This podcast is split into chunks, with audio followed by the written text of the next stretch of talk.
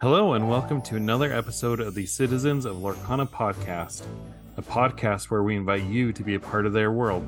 We're your hosts, Jared and James, and today we're talking with Eric Switzer of The Gamer all about the big news from Set 3. So, without further ado, let's jump into the episode.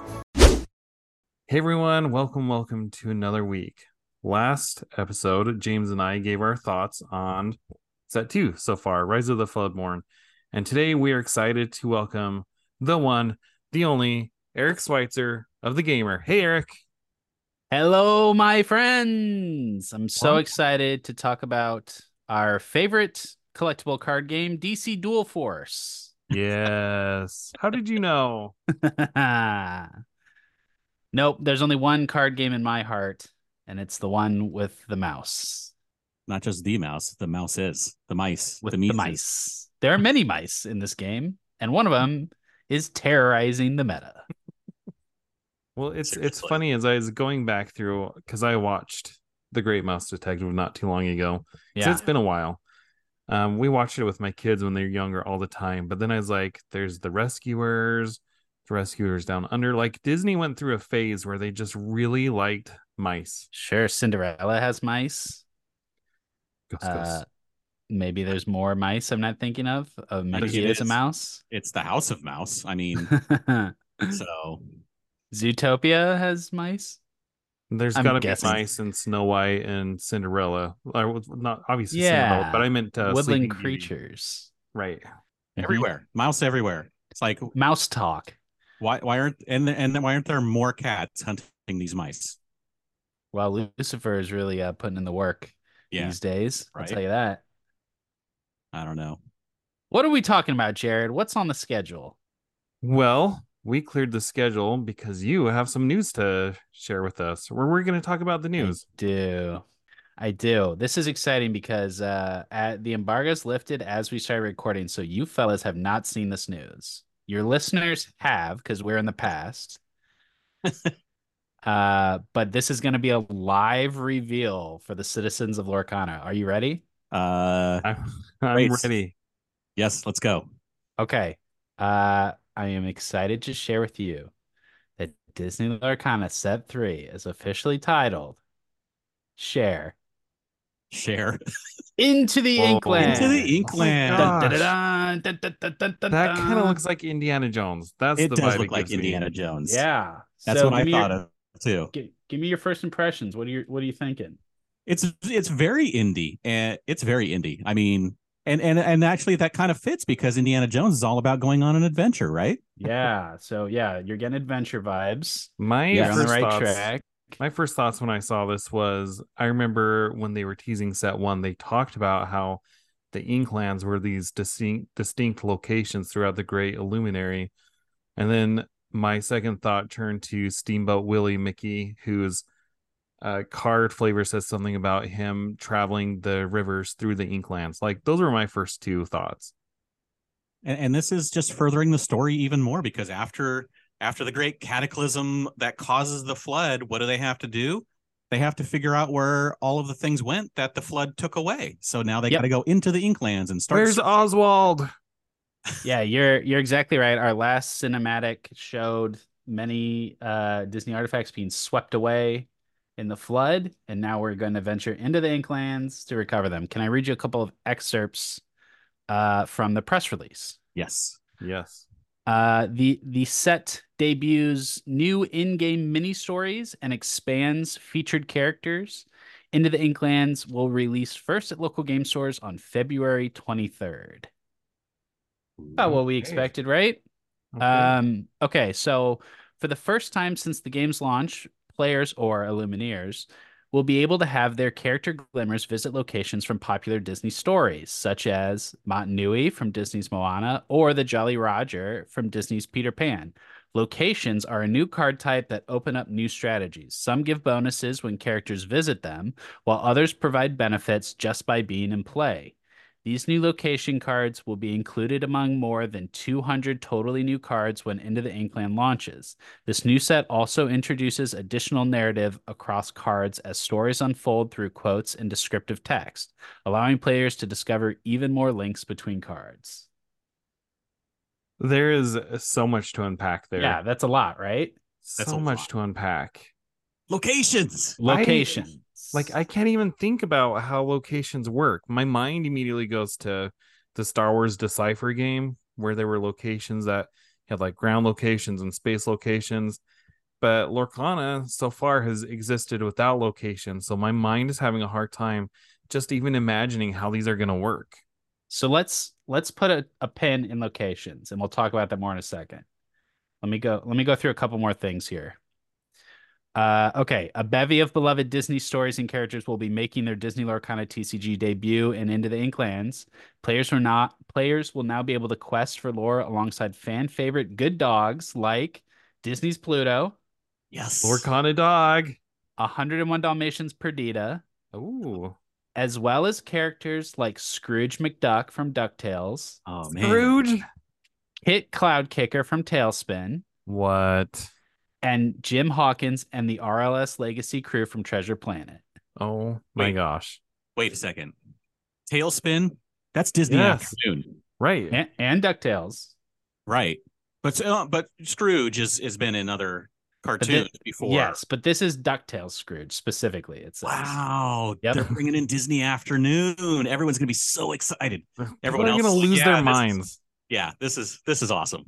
Yeah. Uh, and it says specifically bringing late 90s nostalgia to the game. Yes.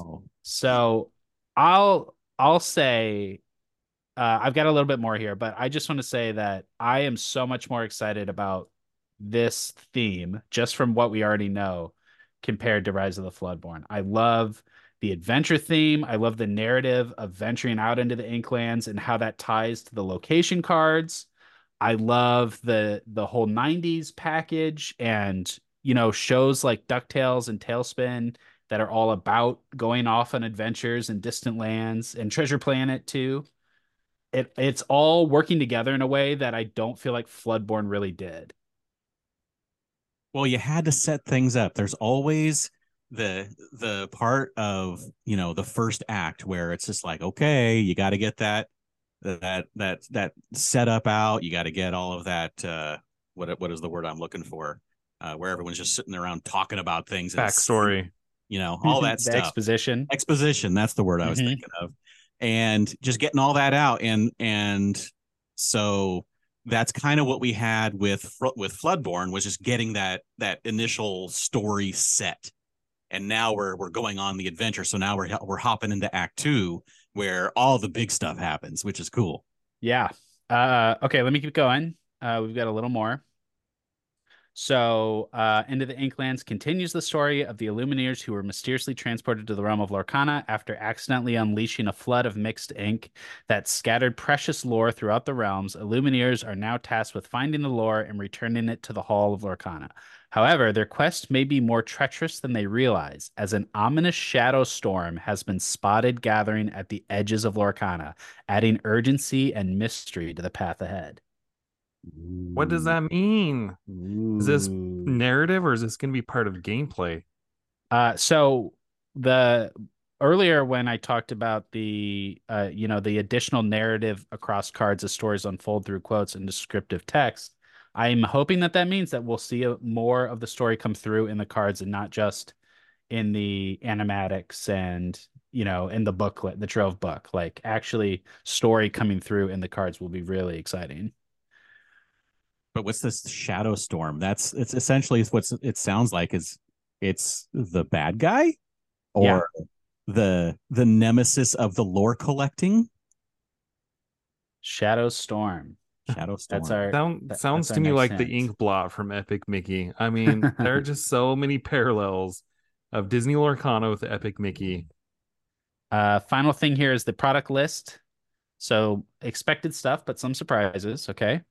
Uh, so we're getting two more starter decks, Mhm. an Amber Emerald and a Sapphire Ruby. oh, Let that nice. sink in. Okay. Uh, booster packs, a new Trove, a Mhm. new gift set, Ooh, uh, a $30 gift set. okay. So Nice. something closer to set one, maybe some more jumbo cards. Oversized. Yeah. Uh, accessories including card sleeves, deck boxes, Mhm. card portfolios. So Ooh, new love binders this time. All right. Uh, and play mats. Uh, and that's it. And I'm guessing you guys probably want to see some cards. That Wait, would wait, be wait. awesome. I thought you you kind of set that up as like stuff we're supposed stuff we're expecting, but Yep. sounded like there was a surprise. No surprise. Uh, well, new portfolios. I think that that's good news. And Okay. gift sets are coming back. All right. Yes. Uh, let's see the cards. Okay. Well, first of all, here's another lovely piece of key art. I think you'll enjoy this one for your listeners. Uh, shows a vacationing Gosh. Stitch and a pirate piglet. That's awesome. Uh, you've you if you've visited the game or you've seen the news, you've already seen this art. But there's that for you guys. All right, let me show you some cards, and then we'll look at the products. So here are three new cards for you. So we've got Minnie Mouse, the Funky Spelunker, Ooh. r- a rock climbing mini. Uh, she looks like uh, it's a steel one cost. It looks like zero three. yeah. Yep. Uh, ability journey. While this character's at a location, she gets plus two strength. At a location. Hmm. nice pun on the uh, flavor text. She'll never cave under pressure. Yeah, that's good stuff. Uh, Piglet, Pooh Pirate Captain, a two two two. Uh, with the ability, and I'm the captain. While you have two or more other characters in play, this character gets plus two lore, and it doesn't look. It's kind of covered, but it doesn't look like it has any lore naturally. Like it only gets the lore if you have two other characters in play. That's what I think it is, but it is a super rare. So Yeah, this is uh, on theme for the artist. I noticed the artist is Grace Tran, who uh, has uh, drawn a few other pirates. I think. Oh, nice. Yep, and it's on theme for the expansion too. Who who would have guessed that there would be a pirate piglet?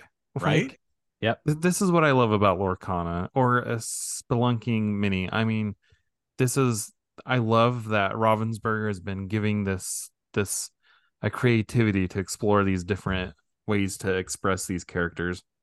Right. I mean, Minnie with the the the Floodborn set with the diving and the scooter and all of that. She's just out there like being adventure mini, just living living her best adventure life. uh, the third card here is a new Emerald Peter Pan, four cost three three. Peter Pan, Lost Boy Leader.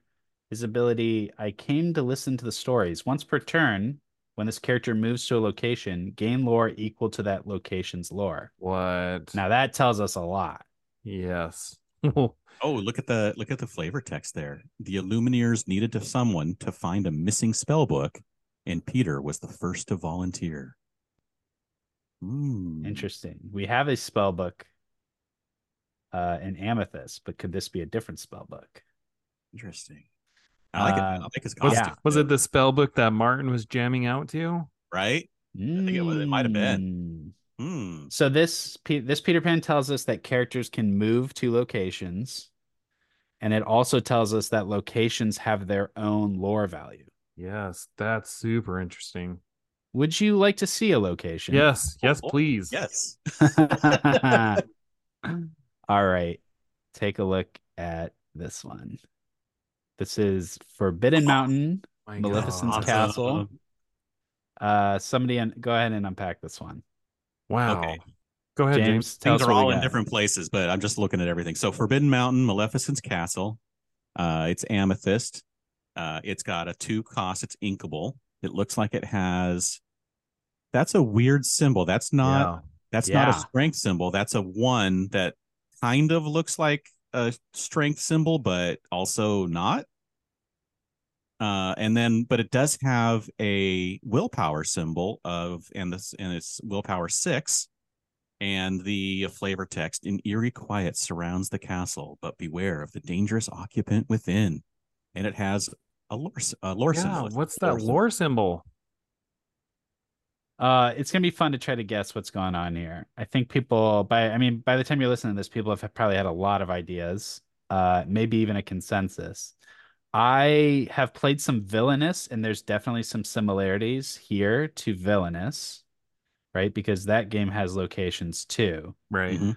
I Yeah. want to say so obviously characters can move to locations. Uh we don't know what that mechanic is if it's if if they have to exert to do that. Maybe now you can challenge quest, sing, or travel. It could be a new exert function, maybe. Hmm. Um, the willpower tells me that you can attack a location, Yeah. that you can challenge a location, Right. right? yeah. Uh, to and banish a location. What could that other symbol mean? Well, the strength got, of a location? it's got the hex symbol built into it as part of it. It's Yep. kind of got like an ink dropper kind of symbol around it. Because if you look down below on the artist, that symbol turns sideways is the same as the symbol uh, that wraps around uh, near that, you know, around that Yeah. symbol. But You're it's that totally little- right. it's got Yeah. that little triangle at the top. So it's got to have something to do with I think it has something to do with the ink, of course. Something to do with maybe um how many characters you can have there, possibly. It could be how many characters can be there. Yeah. It could be because it does have the strength symbol baked into it, like you pointed out. It could be how much additional strength a character gets when Hmm. they're there.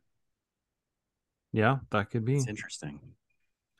But can we Um, I don't also take a step back and just appreciate this art on this card? Oh man, yeah, I've just been staring at that. Phenomenal. horizontal cards are going to be that that opens a whole new way to to look at Lorcana art, right? Uh, That's going to be so cool. Believe it or not, I I mean actually you probably believe this. The only issue I have with this is that the art is not more of the card. Yeah, That's the only issue I have. right. Yeah, that it's less than half of the card. Yeah. Yeah. Well, could we get enchanted locations maybe? Ooh. Yes, please. And then and then it has a lore value too, which could mean you get that much more lore when you quest there, or it could replace a character's lore value, and that's how much you get total. Well, with that Peter Pan card getting the lore amount of the location when he moves there, I'm guessing that yeah, there's you, because you can earn lore on a character normally, and then their abilities sometimes give you extra lore. I'm guessing that they there is likely a way to earn lore just with the location. Yeah. All right, here's a question. Do you think you'll be able to move to your opponent's locations? Right. So that's the interesting thing. I I have to assume so because you can challenge a location and banish it. It seems. I don't. I don't So- think you can move to it though. Technically, I mean, technically, I don't know if it's it's going to be moving to it. I think it's going to be. I think you're still going to be on your own board state. May- well, in maybe. Villainous, both players can move to a location regardless of who played it. that's true. Okay, so yeah, maybe. I guess we'll see. Yeah. So it and you know why would you want to banish your own location? Like you Yeah. played it for a reason, right? Right.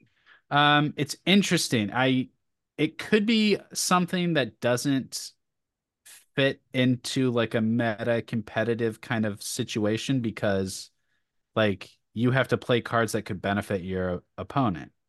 But we just don't know what all the different things locations can do yet. But it will definitely be a really fun and very flavorful uh Yeah. mechanic. And this this seems like a, a very, I mean, it's a common. So this definitely seems like the a base, vanilla. Yeah. very vanilla base. You know, yeah. generic location and i'm assuming we're going to get some pretty funky stuff out of these Or It's potentially they could maybe even introduce a new format of play with, you know, location based. That's true. Yeah. Um yeah, I uh it's also going to really disrupt the um card ratios for the set cuz as far as I know, it'll still be 204 cards, but now a big chunk of them is going to be locations. And is that going to come out of the pool of characters or the pool of actions like we're going to get less of something else because now we're going to get all these locations, right? right I it's the would have to numbering is right there in the in the set so the locations are getting added if there's still 34 cards per color with 204 cards which it says 204 so there is uh Yeah. so that means 34 per color so that means this is right at the end of the uh amethyst color uh, run. So there's probably going to be, I mean, based on this, there's at least three 30, 66, 67, and 68. There's at least three locations in Amethyst. Yeah. I would Good, have s- to good imagine. math there.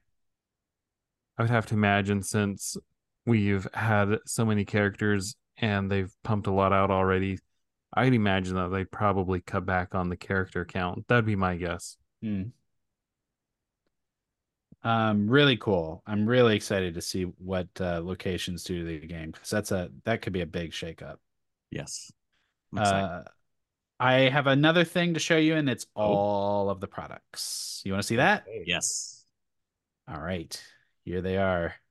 Oh, oh, nice. Okay, so what we're looking at is the starter decks. We have our Amber Emerald featuring uh, Perdita, I think, or Pongo, and the puppies, and the Peter Pan we just saw, and then the Ruby Sapphire, which has a new Moana and the Scrooge. Uh, we can see our new booster box, which is This- going to feature uh, our mini, a Jafar, and the Pirate Piglet. And This then golden Tinkerbell- coloring is just Tinkerbell. throwing me off. I'm I'm not used to there being like a light color palette. I know here. it's re- it's really cool, right? It's it's a nice change. Yeah, yeah, very different color palette. Yeah. Uh, our deck boxes, one has our Scrooge, the same one from the starter deck, and the other one is a new Robin Hood. So a Robin Hood in every set so far. Look at those playmats. And then the playmats. Yeah. So I guess we have what to me looks like a new Floodborn Stitch uh, in a spacesuit that we, I don't think we've ever seen before. That looks original to me. And then uh, the other one I have to assume is Motunui. I think that's probably the location, right? It Oh, doesn't. yeah. yeah. yeah, It's like wide frame. It look. It doesn't look like a character card. It has Moana on it. It's not the same Moana that's on the starter deck, and she has her back uh, to us. So I think that's probably what the Motunui location card will be. those looks so nice. There's your yeah, it's beautiful. there's your full art uh, location, James. Yeah, yeah. That's a that's a really nice landscape shot. I I really like that a lot. man, so Hmm. much good stuff. Really good stuff. How exciting! That I really- so cool. I really do. In I'm really enjoying the, as you mentioned, the lighter palette, the color scheme, and how much it just really just immediately evokes the Indiana Jones kind of vibe of adventuring and and all of that. I mean, it's just so easy to see it just without actually copying anything. It's just it's just pulling into that pop cultureness of it and just like bringing it right into into that space without any effort at all. Yeah, I'm Yeah, so it's- excited for Scrooge McDuck. Right? Like, just seeing this right now, I want it in my hand. So is that I it's if you zoom in it gets a little blurry. I'll uh I'll see if we have another shot that's more high res, but I think this is all I got. But is that Scrooge from original DuckTales or new Ducktales? It looks like the new DuckTales to me. Looks like new DuckTales to me too.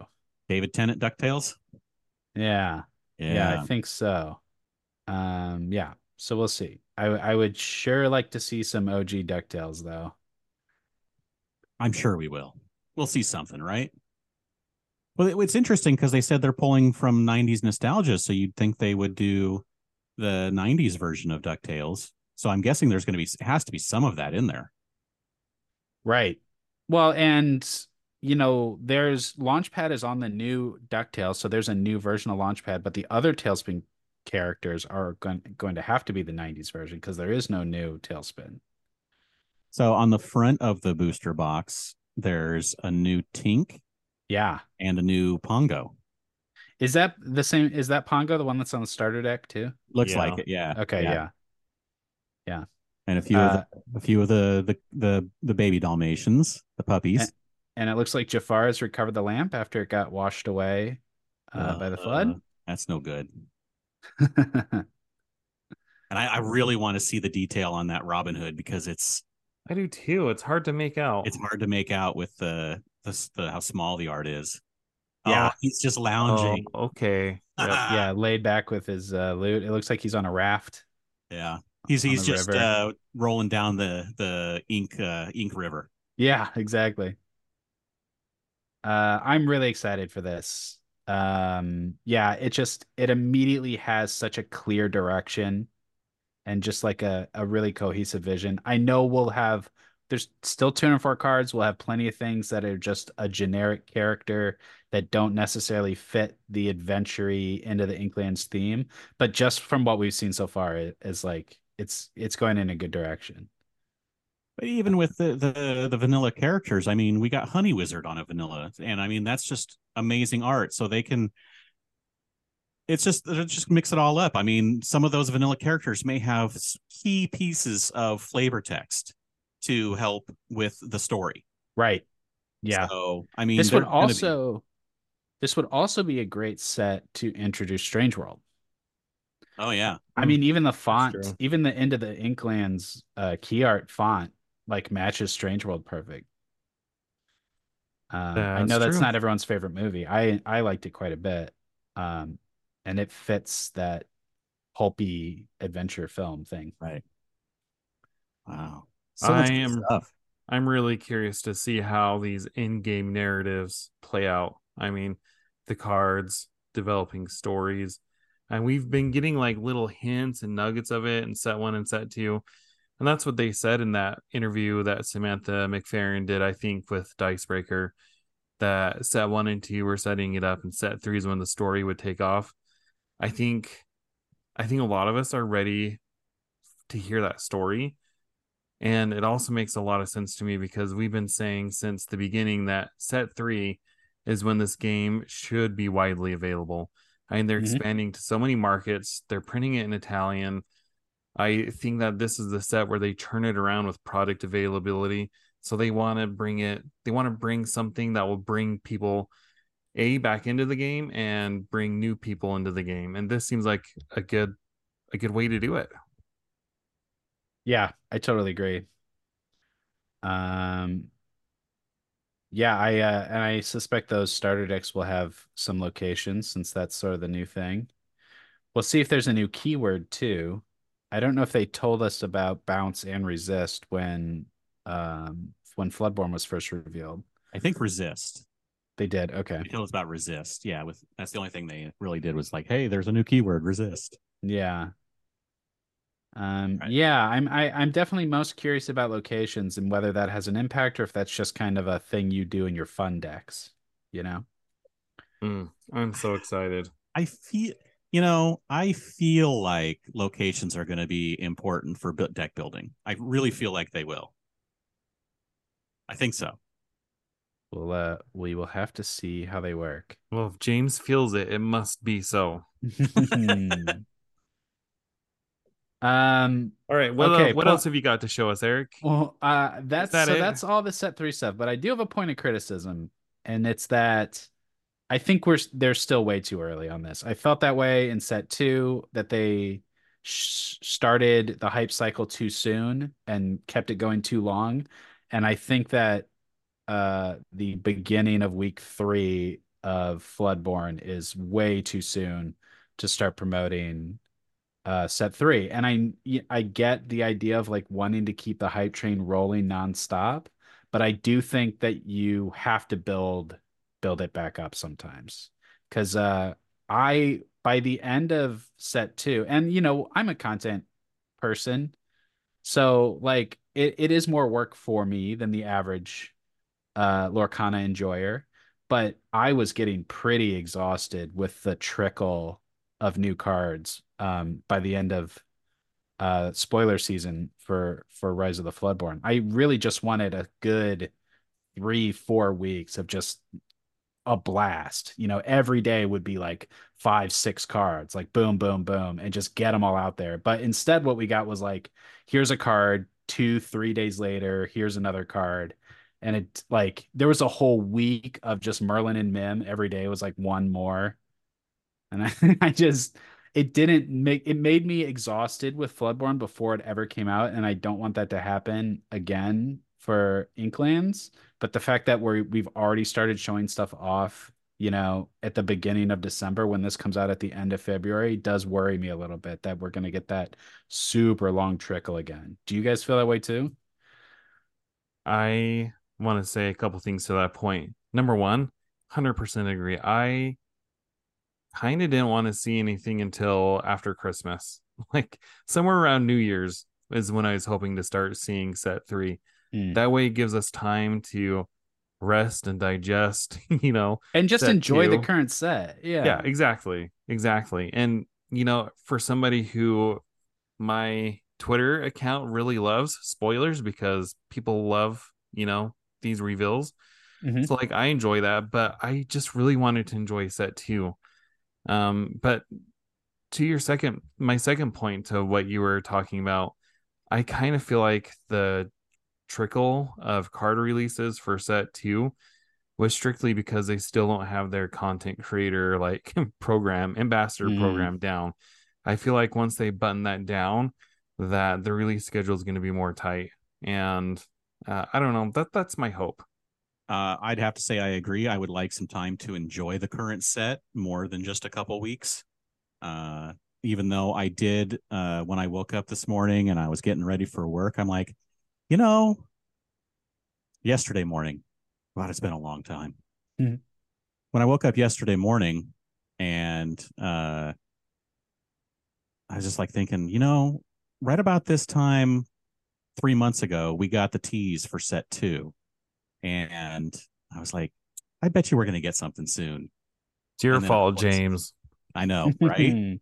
I just and and it it does feel too early. I don't I don't mind really because I I mean obviously I enjoy seeing the new stuff and I enjoy seeing the new cards, but also yeah on the flip side uh having that that anticipation of the new stuff and seeing it and the fun of seeing all the new things having it a bit more condensed uh probably would help keep the hype uh yeah keep the hype a little bit more condensed into that six six to eight weeks before the new set You know, I I cover a lot of live service games, and to me, uh, a TCG is just another kind of live service game. So I I kind of see things like this and like Destiny and Fortnite as all s- sort of the same thing. And there is a ebb and flow. There's a life cycle to live service games and to hype. And there will come a point during this current season where everybody's going to be kind of bored with Lorcana. Um, and that's when you want to hit everybody hard with the new stuff. And I think that's such an important moment when the meta's been settled. We're playing the same decks every week. We're all kind of ready for the new thing. That's when you blast people with the new stuff and get everybody excited again to keep to keep it going, to to restart the cycle. Um, and that this like today, this week is not that moment. And I love this stuff and I'm so excited to see it. And it does get me excited. But I'm still working on my decks for the current set. I'm still refining. We're still trying to figure out the meta. And I just I think it would have been better to wait a while. i guess we'll have to wait and see if uh you know they started adjusting accordingly based on the as you mentioned the ebb and flow of you know letting the set sit for a month before even attempting to to get into the the upcoming set Right. Wait wait until people are mad. You know. I feel like that's funny. I feel like if they announce it this early, that's that's fine. You know, give us a little tease. But as far as like really digging into it and getting the reveals out, give us some time. Wait, like wait until the new year. Um, January is such a boring month anyway. That doing set, you know, reveals in in January would be so much fun. I really, as much as I'd love to see the new cards as soon as possible. Uh, I would much rather wait until January because I feel like it's going to be more meaningful than because, like you say, we're going to be upset at the meta. We're going to be so over popsicle Right. control. Yeah, and that's probably a good segue into I want to talk about the meta. But the last thing I will say about this is like this is when when they do this reveal with the name and the products and some cards and the mechanics, like the genie's out of the bottle now, and it has begun. And now the conversation is are we going to get darkwing duck are we going to get gargoyles you know and it's going to be that nonstop until this comes out and now it's going to be like um, oh, we saw all those cards two weeks ago. When are we going to see more? Why are we waiting so long? Like now Yeah. it has to Yeah. keep going. Yeah. It has to like trickle now. Like they've set it up that way. Or else I people are going to get weird. We'll probably get like a card a week or something like that for the rest of the month. We'll get a Christmas surprise. Right. drop us some Christmas present of a card or something like that. Yeah.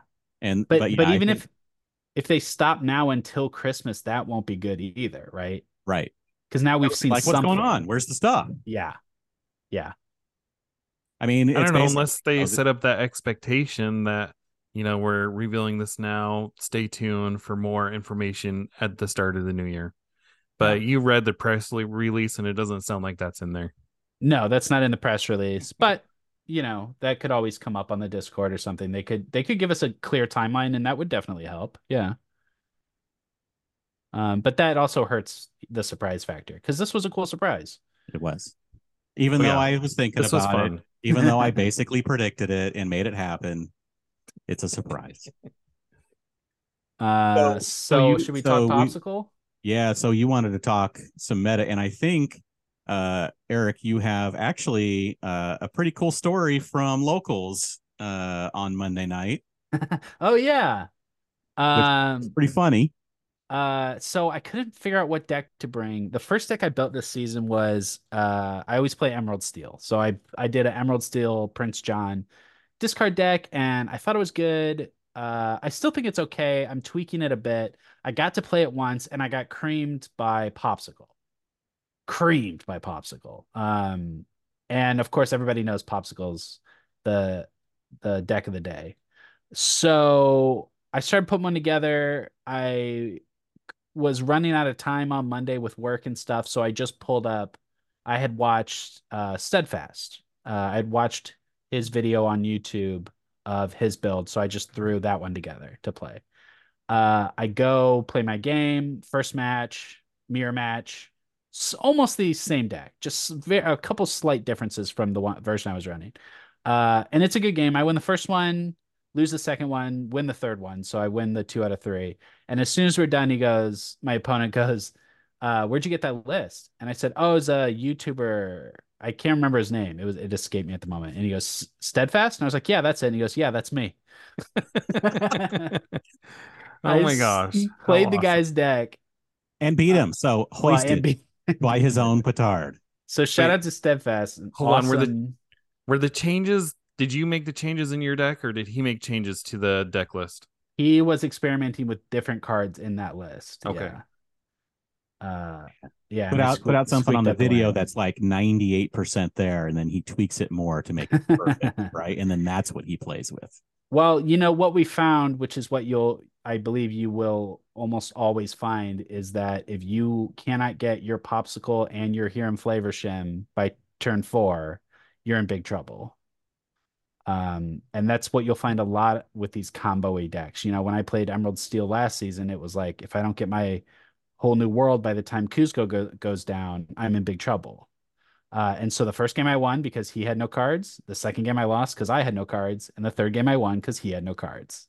So that's just that's just how it's going to go with that deck. Either you get your draw engine going, or you're in big trouble.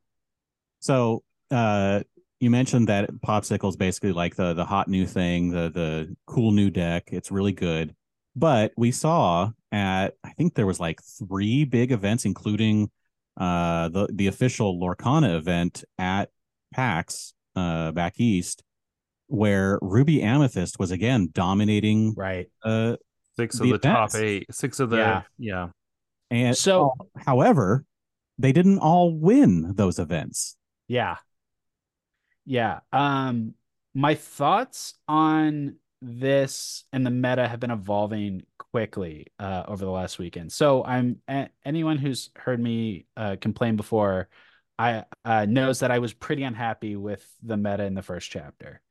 Uh for the first 6 7 weeks it was a one deck meta and it eventually evolved into a two deck meta and everything else was useless. I know that you'll point to some outlier from some regional 1K or some random green purple deck one. I don't I don't care. It was a Ruby, Amethyst, Control, and to a lesser degree, Steel Song meta, and that was it. Those were the only two decks you could play. Um, initially, when Floodborn launched, and I saw that there was a new control deck rising the ranks, that everyone was excited about this Popsicle control deck, I was like, great. Now we have two meta control decks, right? Um, but I'm actually a lot more satisfied with where the meta is at today than I was at any point during chapter one uh, for a few reasons. I think that because of the new draw power that almost every color got, that the the decks that were just non-viable can put up a much better fight now, including the hyper aggro decks. That I I think that you can play a uh, Amber Amethyst, and it is a strong counter to the two both control decks. I think it can work. Um, when before it was just t- way too risky, like to play the lemon lime deck, it just like could not survive.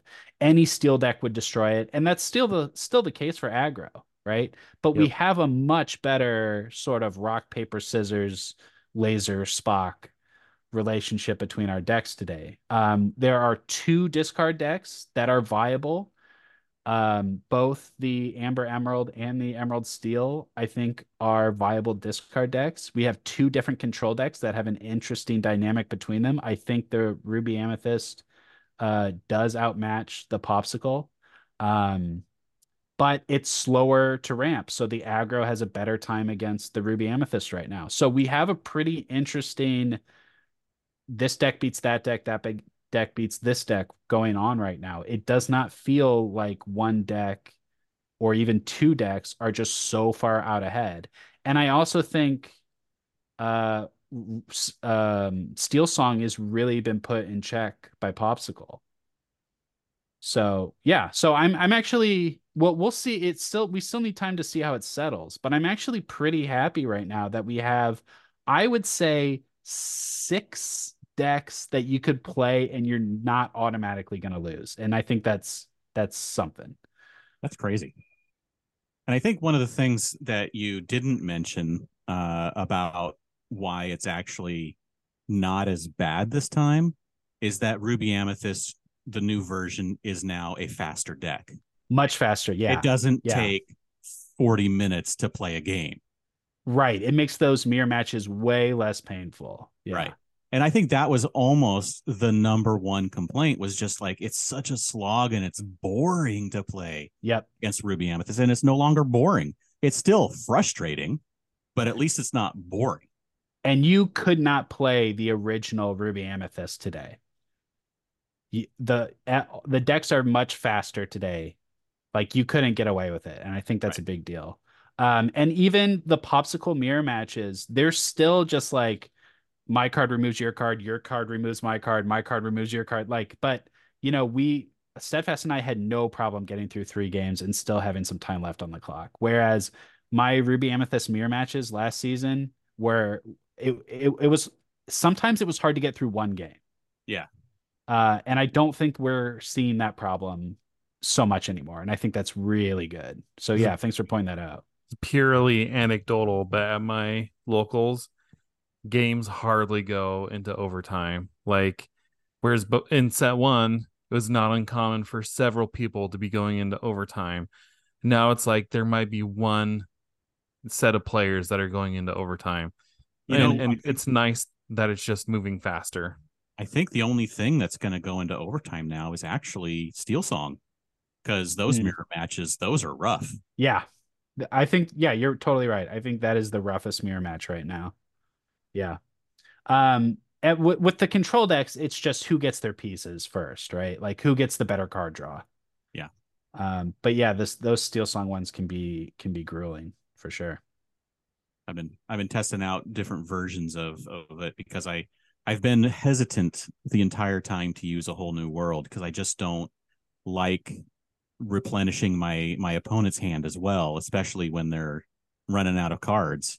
Yeah. And but I'm finding that uh you kind of have to now.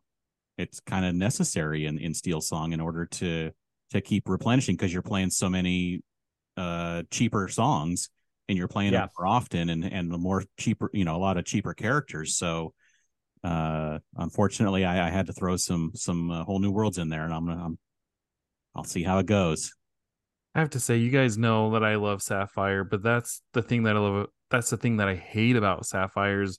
Their removal benefits your opponent. Like in set Yeah. one, when I played Ruby Amethyst, it's like they didn't care that Hades would come on and banish one of their characters because it was one card closer to getting Maleficent out, who would just banish my Hades. Ugh. Yeah. and and it's so uh, man i really do not like that ruby now has a second banishing character with Ugh, Lady Lady Tremaine. Tremaine. it's so Yeah. horrible Yeah. it's like oh come on man i want to oh, yeah that's the whole thing about control you're like i just want to play let me play my character let me use it come on Right. I mean, but having those flutes or if you're playing something like a bounce deck having all that stuff that can earn that lore without having to worry about your character sticking around it's pretty nice uh, though I said I'm happier about the meta, I still am on the fence about whether or not Hiram was a mistake. St- There's still part of me that thinks they should not have made that card. too much draw right Yeah, it's just it, it's unstoppable. I, I i was playing a game and i think my opponent ended up with somewhere in the neighborhood of 12 or 13 cards in their hand Yeah. and i was just like i'm just waiting and waiting and no whole new world came up because i wanted them to dump like 13 cards no i couldn't do it Yeah, I don't know. I'm not convinced. But if if Popsicle doesn't end up being like, you know, a tier zero deck, then I then it wasn't a mistake. It- Right. it's okay. It can be checked. Uh, but Well, boy, it feels bad. when you look at the win rates on they're published by Pixelborn, uh Popsicle is not the best deck. Like it only wins 45% of the time. What was interesting to me was it said that uh Amethyst Steel has the highest win percentage at 52%. And for me that's not a deck that I've ran into a whole lot. i still want to build that though Pixelborn like data is definitely valuable, but it is not it is it does not reflect the meta. Certainly Yeah. not at whatever your local store is necessarily, right? But And especially because you're not playing best out of 3. right. And, Or, and or it's- on the clock. a lot of people are are taking like you know every weekend you know after the weekend when there's some 1ks and whatnot people take those top decks and they start running them to see how they play and so Yeah. it's a bunch of people running the same decks into each other and just like regurgitating the results of the 1k essentially Yeah. Uh, but I, I I had a good night at my uh, store on Monday. Uh, I I lo- I went three and one. I lost one game to the Amber Emerald like hyper discard, the deck that won that very first uh, weekend tournament uh, on the first Saturday. Uh, and we went we went to three games. Um, but you know when that Prince John comes out, you just got to dump your hand and hope for the best and Ruby Sapphire is good at top decking, and I had a good amount of ink, but I didn't draw. I needed to be prepared, and it just didn't come.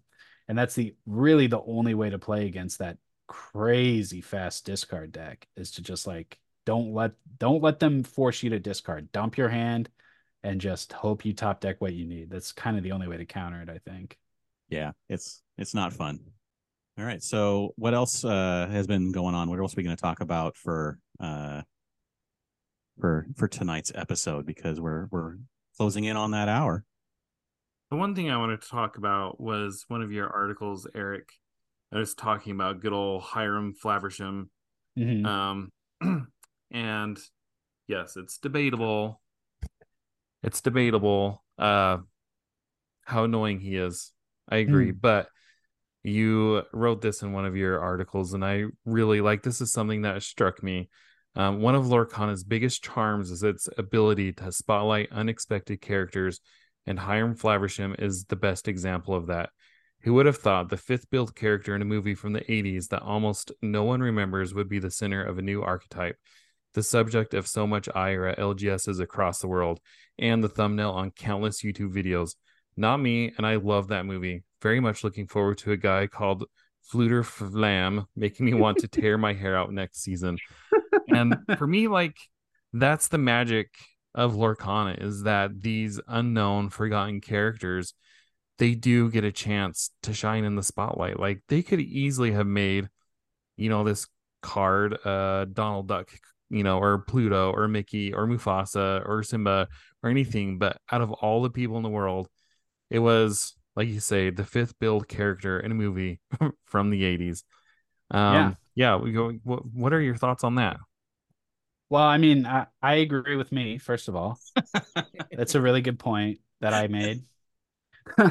um, yeah, I that is such a cool thing about this game. Uh, I love Stitch and I love Robin Hood and I love all the big characters, but I didn't know or even ever guess or wonder if Hiram Flaversham was going to be in Lorcana, and yet here he is, and he's the maybe the most important character in the game right now that is such a cool thing. Like uh, the way that this game is going to continue to surprise us like that uh, is what makes me uh, really excited about the future. It's it's just so much fun knowing that they can pull these characters, and he's like he's not super obscure. He's in he's one of their major obscure. He's he's pretty obscure, but he's not like you know someone who showed up. Like I mean, okay, the mouse armor item that's super obscure. Yeah. That's like in the background of like a couple of shots in in in the Great Mouse Detective. Yeah. So I mean that's super obscure. But it's stuff like that that is just so much fun. As you mentioned, it's so it's cool. It's so cool that they can bring that in and make it an important piece of this game. And uh, I'm just excited to see what other random background stuff gets put in, which characters they highlight and make into Dreamborns and Floodborns that are just, you know, exciting new versions of characters that we think we know. And uh just the art that is just going to continually i think astound us and amaze us with the quality as we go forward and just like seeing just the little bits we get with this set 3 uh announcement just seeing all of this little bits is just so it's so encouraging to see that they're just continuing to just make it bigger and better. And if they continue on at this level for the rest of the game then they're fine. Well now that they're bringing in 90s cartoons i mean they already had an unlimited amount of characters that they could bring in both through uh, Storyborn, but also through Dreamborn and Floodborn variants. But now, if you're talking about every character who's been in DuckTales, or every character who's been in TaleSpins, or Chip 'n Dale Rescue Rangers, or Gargoyles, or Darkwing Duck, like the the possibilities truly are like there's no need to ever bring in. I know this is the popular debate, but there'd be no need to ever bring in something like Star Wars or Marvel. Like this game could go on literally forever. Oh my gosh, I just realized something.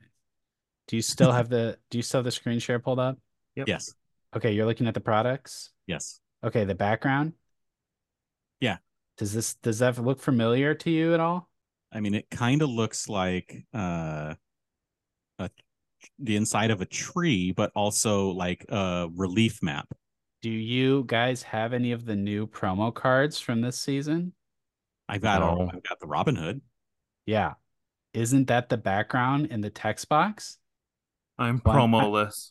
I'm not uh, gonna stop stop the show to go look for my cards, but we'll, we'll, we'll compare tomorrow. oh yeah, go grab yours. Go, I'll grab, go grab it.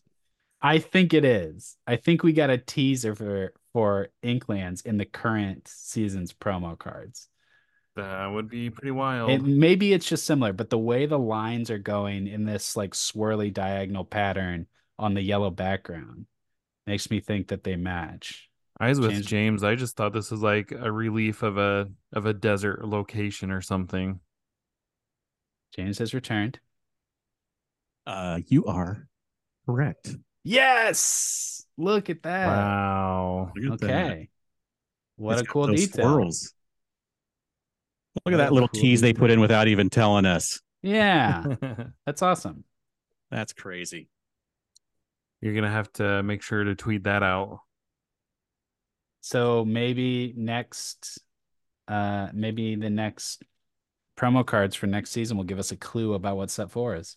Everybody's Yes. going to be looking. We have to pay attention to everything. All right. Shall we uh, go into the ending segments, James? Sure. Uh, that means it's time for Lorcana Lexicon. Do we have a word for Lorcana Lexicon this week? I actually didn't come up with anything. diff, Diff. diff. What's diff? Uh, so diff's not a specifically a TG TCG thing, but you'll hear people say it. Do you know what I'm talking about? Like differential? Yeah, a difference or differential. So like let's say you play a mirror match and you have a card that's different in your deck versus theirs and you win because of that card.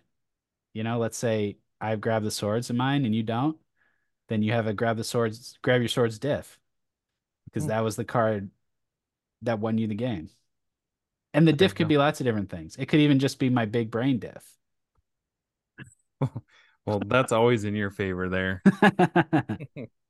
It's awesome. Lorcana lexicon of the of the week. Diff. Diff. We actually, Eric, I send this to James. There's somebody on YouTube who created a channel called Lorcana Lexicon. And James says, oh, What is that? What is that saying? Flattery is the highest form of praise. imitation's the highest form of flattery. There it is. There it is. My brain is not working today. That's cool. Let's see if they do diff now. and that means, okay, so we've, we've covered diff, Lorcana Lexicon. And that means it's time for Disney Jeopardy, right? I was gonna say we pretty much covered all the news today. So yeah, Disney Jeopardy. Guys, I've been so bad at Disney Jeopardy. Uh, did you find some good ones, some really tough ones? Make I don't he think goes, so. like, two for I did- five or something. I did find a really tough one, but I'm gonna ask that as a bonus question. So I got five that Uh-huh. I think are reasonable.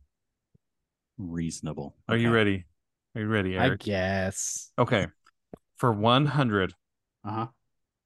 and if you need to pull your cards out, you can. Uh, Captain Hook has a hook on which hand? Captain Hook has a hook on his left hand. Ding, ding, ding, ding. Hey. Good job.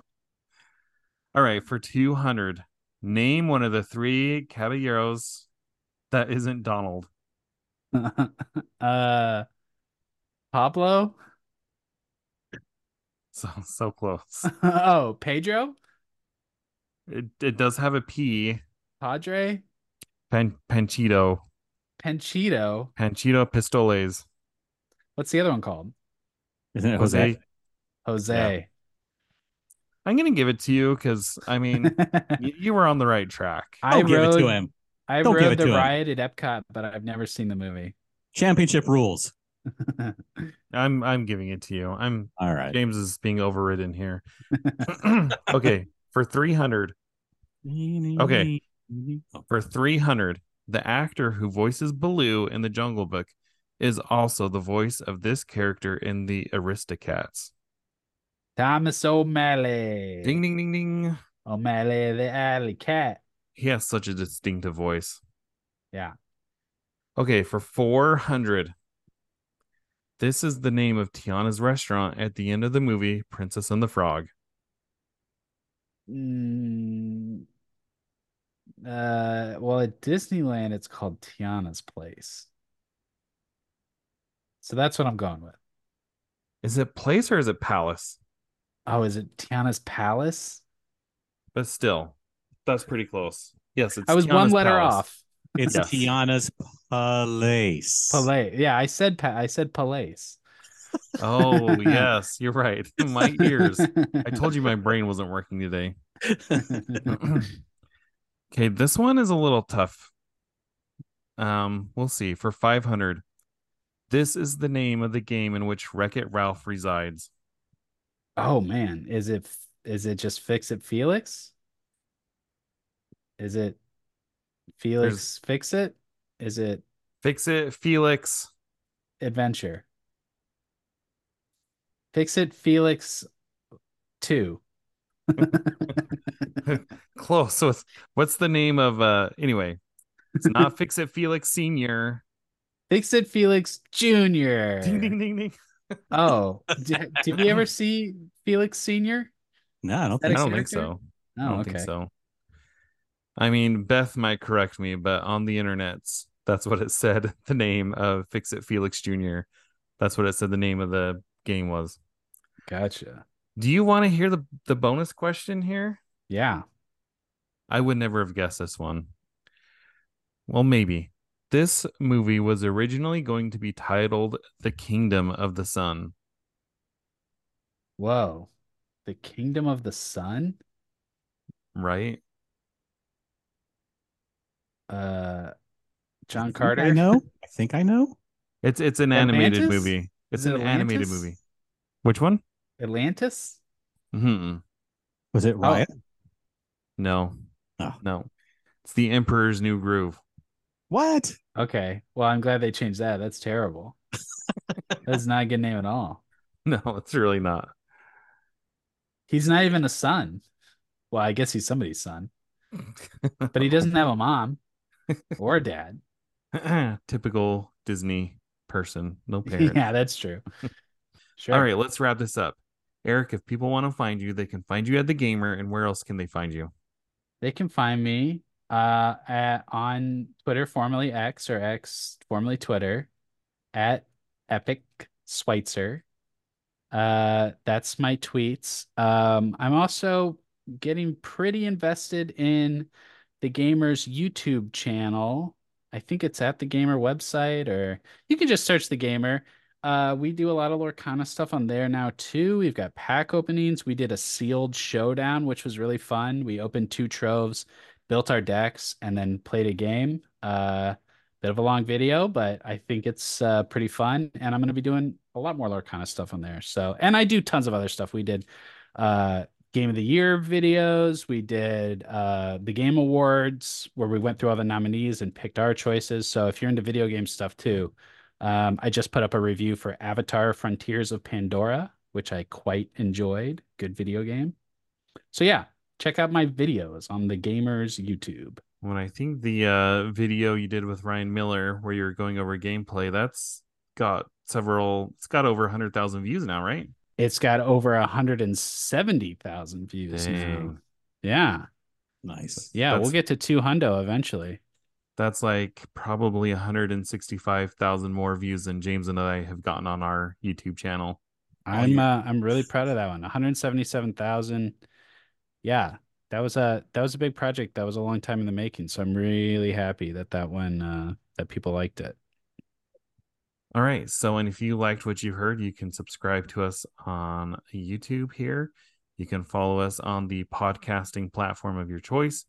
You can find me on the website formerly known as Twitter at Citizens of Lorcana. And James, where can they find you? You can find me everywhere online at Dan Regal, and you can check out geekshotphoto.com for links for my wife and I, social media, and all that. And thank you all for listening, and we'll see you next time.